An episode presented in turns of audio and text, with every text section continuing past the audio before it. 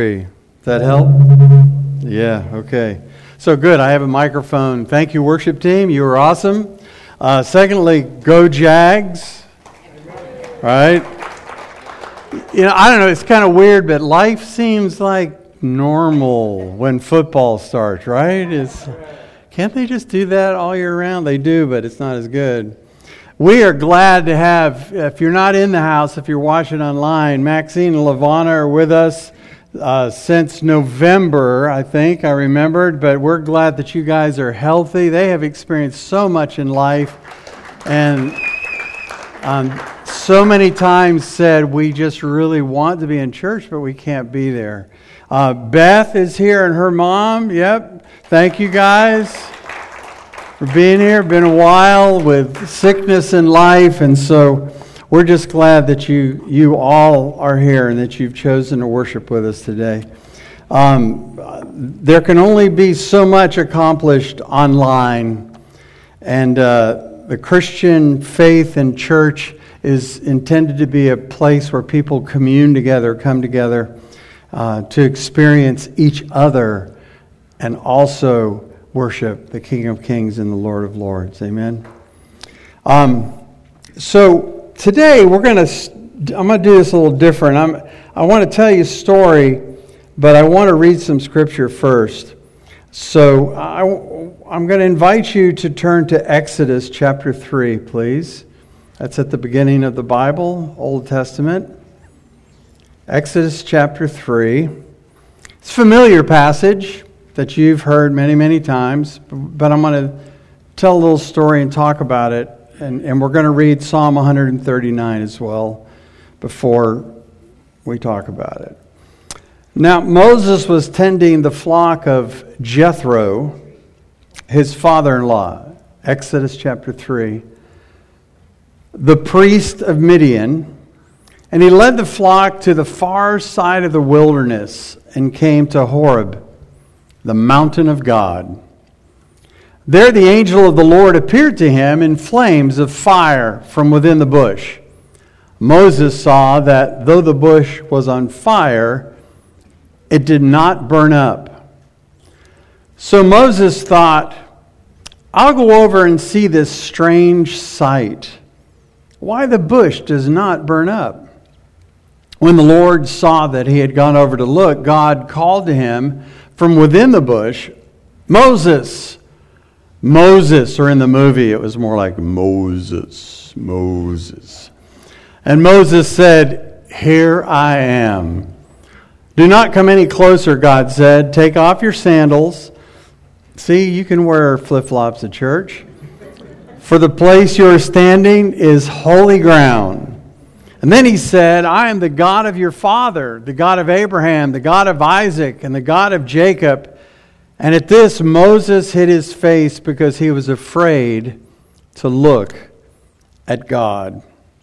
The Lord said, I have indeed seen the misery of my people in Egypt. I have heard them crying out because of their slave drivers, and I am concerned about their suffering. So I've come down to rescue them from the hand of the Egyptians and to bring them up out of that land into a good and spacious land, a land flowing with milk and honey, the home of the Canaanites, Hittites, Amorites, Perizzites, Hivites, and Jebusites. And now the cry of the Israelites has reached me, and I have seen the way the Egyptians are oppressing them. So now, go I am sending you to Pharaoh to bring my people, the Israelites, out of Egypt. But Moses said to God, um, Who am I that I should go to Pharaoh and bring the Israelites out of Egypt? And God said, I'll be with you. And this will be the sign that it is I who have sent you. When you have brought the people out of Egypt, you will worship God on this mountain. And Moses said to God, well, suppose I go to the Israelites and say to them, The God of your fathers has sent me to you, and they ask me, What is his name? Then what shall I tell them? And Moses, or God said to Moses, I am who I am. And this is what you are to say to the Israelites I am has sent me to you. God also said to Moses, Say to the Israelites, The Lord, the God of your fathers, the God of Abraham, the God of Isaac, and the God of Jacob, has sent me to you. This is my name forever, the name you shall call me from generation to generation. Go, assemble the elders of Israel and say to them, The Lord, the God of your fathers, the God of Abraham, Isaac, and Jacob, appeared to me and said, I've watched over you and have seen what has been done to you in Egypt, and I have promised to bring you up out of your misery in Egypt to the land of the Canaanites, Hittites, Amorites, Perizzites, Hivites, and Jebusites. If saying all those names wasn't enough once, get to do it again. And a land flowing with milk and honey. The elders of Israel will listen to you. Then you and the elders are go to the king of Egypt and say to him, The Lord, the God of the Hebrews, has met with us. Let us take a three day journey into the wilderness to offer sacrifices to the Lord. But I know that the king of Egypt will not let you go unless a mighty hand compels him. So I will stretch out my hand and strike the Egyptians with all the wonders that I will perform among them. And after that, he will let you go. And I will make the Egyptians favorably disposed toward his people, so that when you leave, you will not go empty handed. Every woman is to ask her neighbor and any woman living in her house for articles of silver and gold and for clothing, which you will put on your sons and daughters, and so you will plunder the Egyptians. I feel like praying after that, so let's pray. Father, um, help us to see how this applies to us. I mean, Lord, this is about Moses, and we're not Moses. So help us to see that you have placed a sacred call upon our lives as well. And that you've placed a sacred call upon this church and that you have a future plan for all of us. And I thank you for that. And I pray this in Jesus' name. Amen. The passage that I had Brian pray, I'll reference in a little bit in terms of my own life and the call that God placed upon my life. But I want us to look at one other passage, Psalm 139. Psalm 139. We've referenced Psalm 139 uh, to speak military language beaucoup times, right? Don't you guys say that? 139. My father said it all the time. Psalm 139, again, familiar passage, but you're going to see how all this meshes together in a bit. You've searched me, Lord, and you know me. You know when I sit and when I rise. You perceive my thoughts from afar. You discern my going out and my lying down. You're familiar with all my ways. Before a word is on my tongue, you, Lord, know it completely. Isn't that scary? You hem me in behind and before, reminding us of what we said last week about God going before us and behind us and protecting us. And you, and you lay your hand upon me. Such knowledge is too wonderful for me, too lofty for me to attain. And where can I go from your spirit? Where can I flee from your presence? If I go to the heavens, you're there. If my, I make my bed in the depths, you're there. If I rise on the wings of the dawn, if I settle on the far side of the sea, even there your hand will guide me. Your right hand will hold me fast. If I say, Surely the darkness will hide me, and the light become night around me, even the darkness will not be dark to you. The night will shine like the day, for darkness is as light to you. For you created my inmost being. You knit me together in my mother's womb. I praise you because I am fearfully and wonderfully made, and your works are wonderful. I know that full well. My frame's not hidden from you. When I was made in the secret place, when I was woven together in the depths of the earth, your eyes saw my unformed body. All the days ordained for me were written in your book before one of them came to be. How precious to me are your thoughts, God. How vast is the sum of them. Were I to count them, they would outnumber the grains of sand. When I awake, I am still with you. And then the complaint If only you, God, would slay the wicked. Away from me, you who are bloodthirsty. They speak of you with evil intent. Your adversaries misuse your name. Do I not hate those who hate you, Lord, and abhor those who are in rebellion against you? I have nothing but hatred for them. I count them my enemies. Search me, O God, and know my heart. Notice it doesn't say my neighbor's heart or my friend's heart or my husband or my wife's heart. No, my heart. Test me and know my anxious thoughts. See if there is any offensive way in me and lead me in the way everlasting.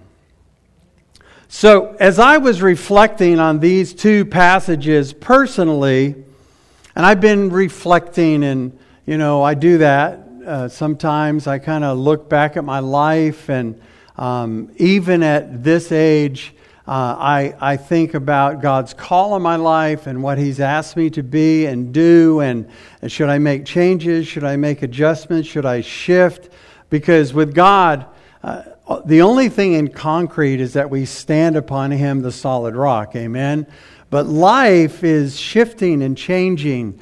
Life is always moving. Life is always fluid with God because He uh, has plans and a special calling for all of us on our lives. Now, when I was sensing a call uh, to do ministry, I felt initially when I got out of high school and I became a follower of Jesus when I was 18 that God just wanted me to be a teacher.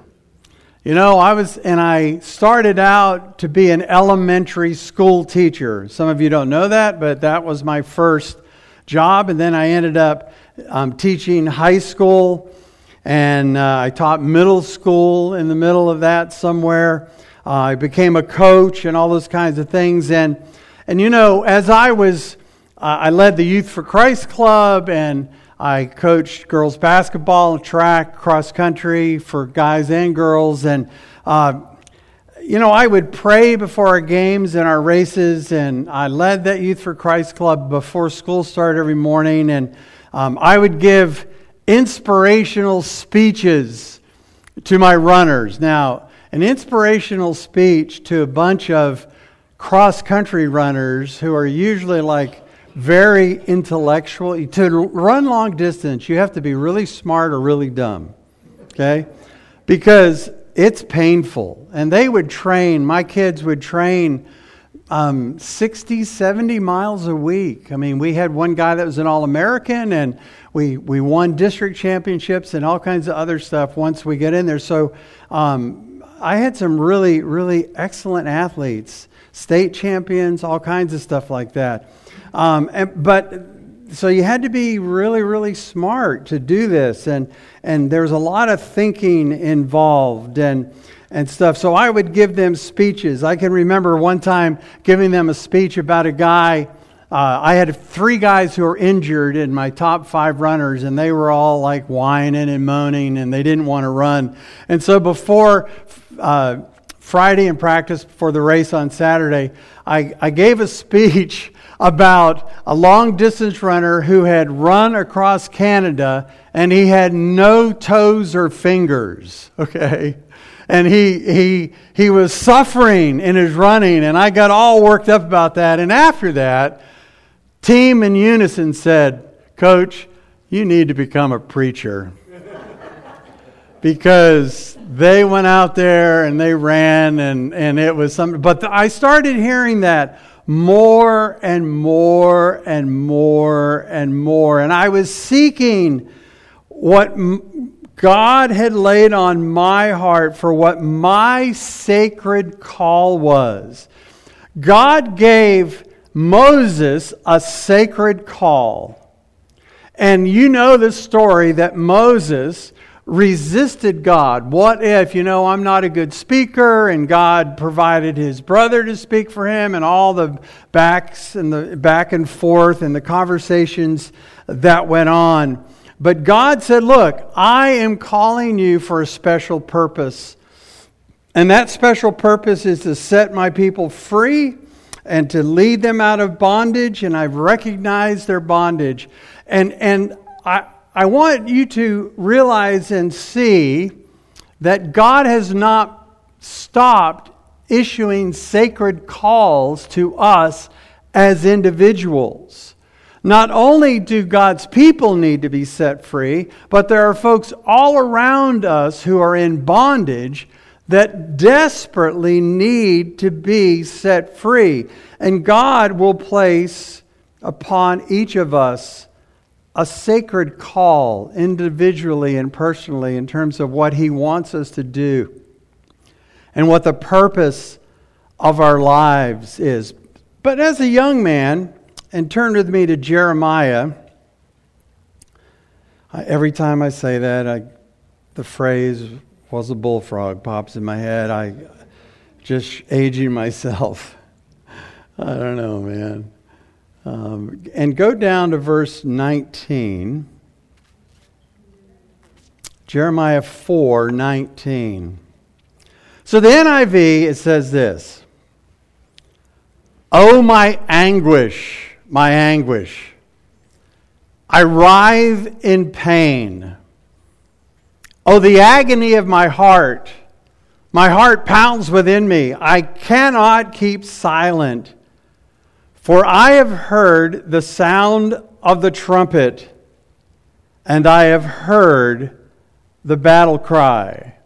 Now, those are pretty strong words, but when I read them, it was in the NIV, excuse me, the King James Version, and it had a little more powerful effect on me.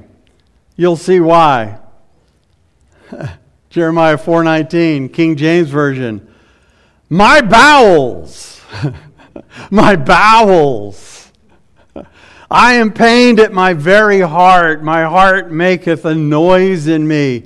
I cannot hold my peace because thou hast heard, O my soul, the sound of the trumpet, the alarm of war. And sometimes modern translations miss out on this idea that Jeremiah is lamenting. He's, he's complaining about this call on his life, this sacred call and yet he's saying, you know, bowels is his phrase to say, in the depths of who I am.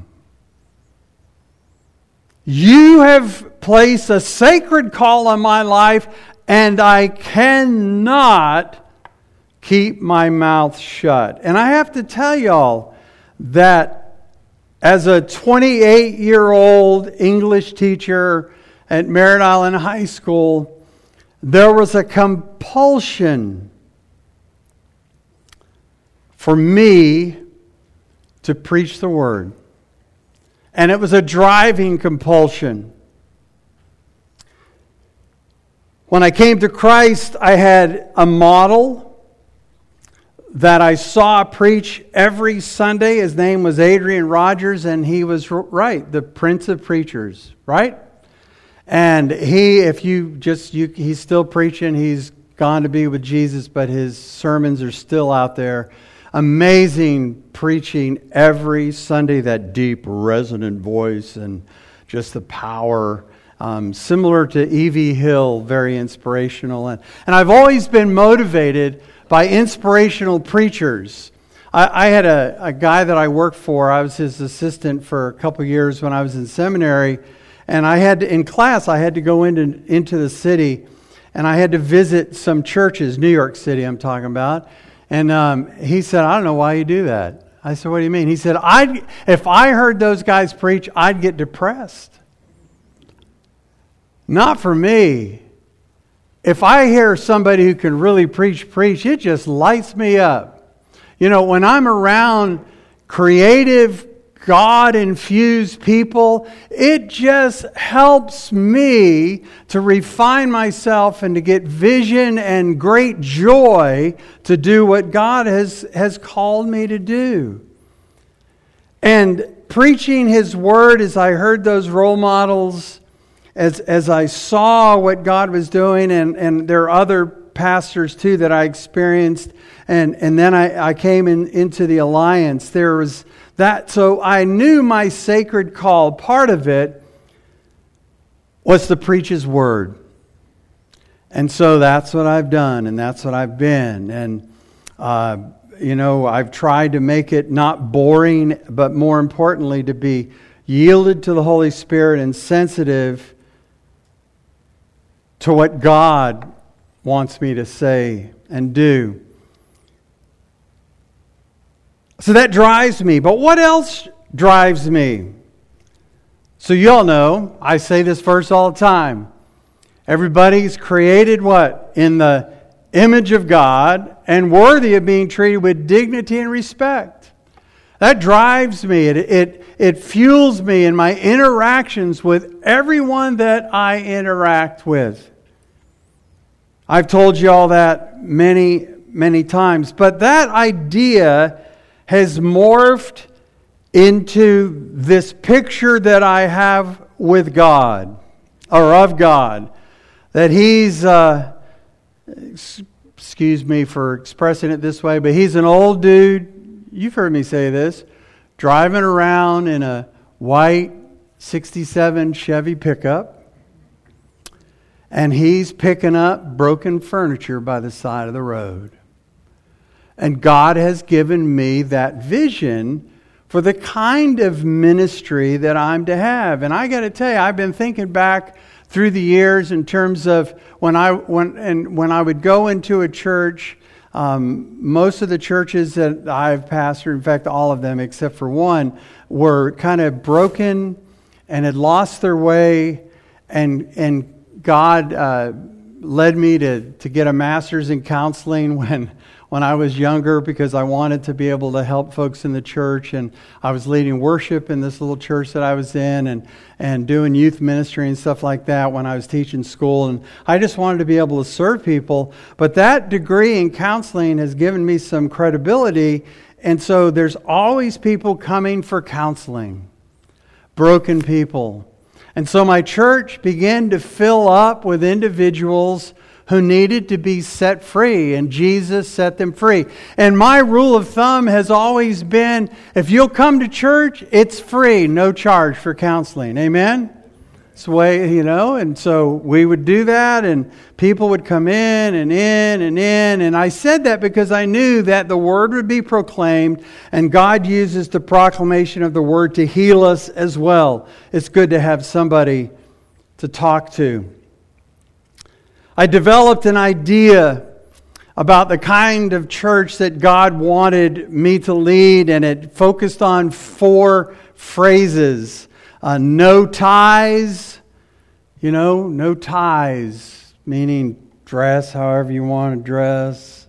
If you wear a tie, it's okay, but no lies, integrity in God's house, uh, no walls, just breaking down the walls and barriers between us and allowing to do that just Jesus. And God has allowed me to minister like that and to serve like that. So, as an individual, God placed a sacred call upon my life.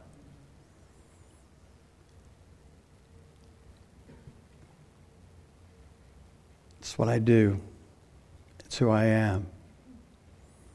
I've shared with a few of, all, of you that the doctor I've been going to who has a uh, when I had the kidney stone is an older guy like me, and he said, So you're not retired? Nope, I'm not retired. You're going to retire? Nope, not going to retire. I might change focus, but I'm not going to retire. He goes, um, Well, I'm not going to retire or, or either. Everybody keeps telling me it's time to retire. I don't know what they mean by that, but he, he says, As long as I can still physically do this, I'm going to keep being the doctor that I am because it is my life. It is who I am.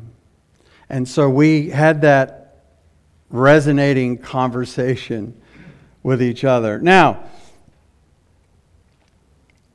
do you know that as an individual, Psalm 39 applies to you? Everything we read in that psalm applies to you. Remember? Fearfully and wonderfully made. God knows. You can't get away from God, He's everywhere. And so, as God had a sacred call for me and a plan and purpose for my life, so God has a plan and purpose for you. You are fearfully and wonderfully made. And you were created and knit together in your mother's womb in the deep, deep places for a purpose and a plan. And immediately, your thoughts are no, no, no, no, no, preacher, you do not know my innermost thoughts. No, I don't know your innermost thoughts, but guess who does? God does. He still wants to use you. No, no, no, no, no. God can't use me. I don't have any gifts or skills or abilities.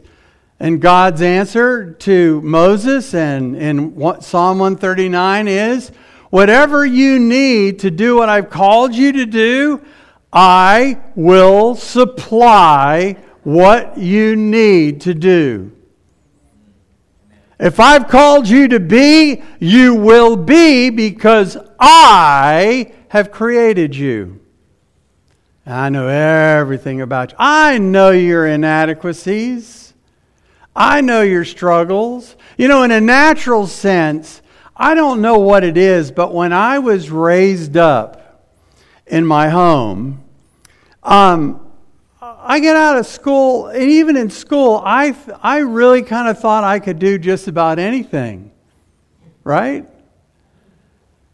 And I can remember when I got my first teaching job, and I had done internships and stuff and, and all, but I got my first like official job teaching third and fourth graders. And Mr. Stinson, who knew me from First Baptist Church, uh, and, and he was the principal, and I hung out with his son and stuff, and he, he knew me. Uh, and so he called me up. He said, Brian, um, one of my teachers uh, had major surgery, can't finish the year. And, uh, uh, and by the way, I was teaching reading at a middle school for $1.62 an hour. I know. It's true, though. And uh, he said, Do you think you could teach a classroom of third and, uh, third and fourth grade gifted students? I was a follower of Jesus, and God had called me to teach, so what did I say? Yeah, I can do that. My natural man was like, I have no idea how to do this. But I knew that God had a plan and purpose for my life, and that if He called me to be a teacher, and this was this awesome opportunity, that God would supply what was, necessary. I had no reason to live my life in fear because God created me and gifted me and equipped me. And I'm not saying that to, to brag or to say that I was anything special or anything like that. No, it was just a sense of the reality of the sacred call of God on my life. What's your sacred call? What has God called you to be? What has God called you to do. No matter what your age is, God still is working in your life. You might not be able to do what you used to do, but God still wants to use you. But we've got to stop viewing our lives in the sense of, oh, woe is me. Oh, everything around is horrible. Oh, no. You know, Eeyore, right, from Winnie the Pooh. You and I can be Tigger, Woohoo! Yes!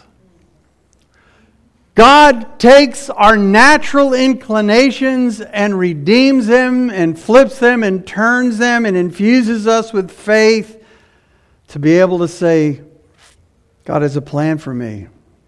God has a plan for you. I know it with all my heart. So that leads us to the next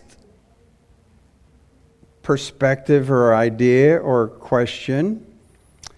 And that is Does our church have a sacred call? Does our church have a purpose?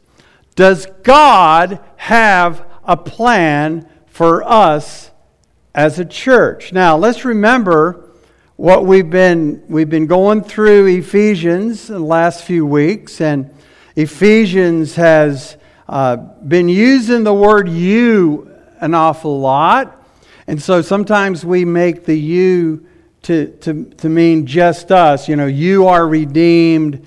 Um, you, you are, uh, but, but then he says this in Ephesians you are a chosen what? Chosen people. Chosen generation, chosen people. And then you get the idea that we are a gathering of many different kinds of people because Jesus, Ephesians 2 tells us, has broken down the walls and the barriers that divide us. So, why on earth would God call us out? Why would He, as in 2 Peter says that we're a royal priesthood, why would He give us the ability as believers to function as priests in our community, in the world that we live in, and to be a gathering of priests, of holy people in the sanctuary, why would he break down the walls and the barriers? Why would he say that we're a holy people, that we're a redeemed people? Why would he say in Second Corinthians that uh, we are a new creation and that he has given us a ministry of reconciliation? If he hasn't, not just as individuals, because as Americans, we individualize everything.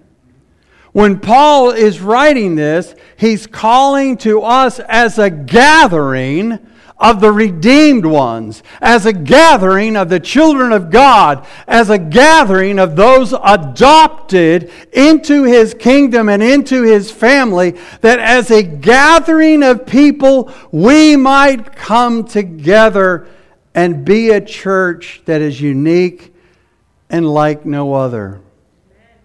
And the first call to us is to make disciples. Is to make disciples. And y'all, we don't need anyone else to do that. Because God will use you, you, these folks seated right here and listening online to make disciples. And when we go about making disciples, then the church will increase. But you don't make disciples. One of the big problems in the church these days is that we have all kinds of programs okay, to do this and to do that, to do to this. When God has, and, and some of those programs are good, I understand that, but hopefully you'll get the point. Sometimes the programs become the mission instead of making disciples. And God has called us to make disciples, and He's leading us to do that in a unique and wonderful way and He will use us as we are. Well, not really as we are, because He will change us, right? He will uh, call us individually. As you pray and as you read the Word, ask God to tell you your role, your sacred call as an individual, and your sacred call uh, in the church or in the community. Ask God, and as God reveals that to you, then, and when you start to argue with God, no, God, I can't do this because of that, then uh, He will convince you of His own. I don't need to manipulate you. And He will also empower you and equip you to be the people of God that He has called you to be in a special and a unique way. I know for me, in the context of my life, God led me to uh, to Vicky, who you know is unique, amen, and awesome. She's mad at me right now, but you know uh, to to work together. But I met her before I ever sensed the call of God on my life to be a pastor. She knew that I was a teacher and I had continuing contract, job security. I didn't make much money, but I always, unless I really messed up, I would never lose my job. And one day I said, You know, I think God's calling me to be a pastor. And I've told this story to some of you, but I'll just conclude with this story this morning for those of you that haven't heard it.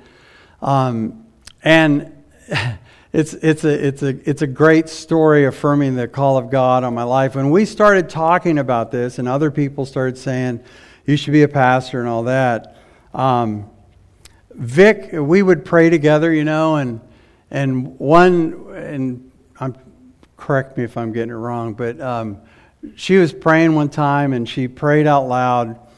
Uh, I, had, I was trying to sell this diver's watch that I had, really nice diver's watch, expensive, and um, couldn't find it. I was trying to sell it to make a little extra money. I'm always selling stuff and buying stuff, you know, in my white pickup truck. And, um, and, and so she prayed out loud, and I had been looking for weeks for this watch. Dear Lord, if it's your will for Brian to go into ministry, help him find this watch. And, you know, I fervently started searching because I knew that this was the way for her to be convinced. And so I took it under my own power and my own control, and I searched high and low. I searched everywhere for that watch not to be found. I was getting kind of discouraged.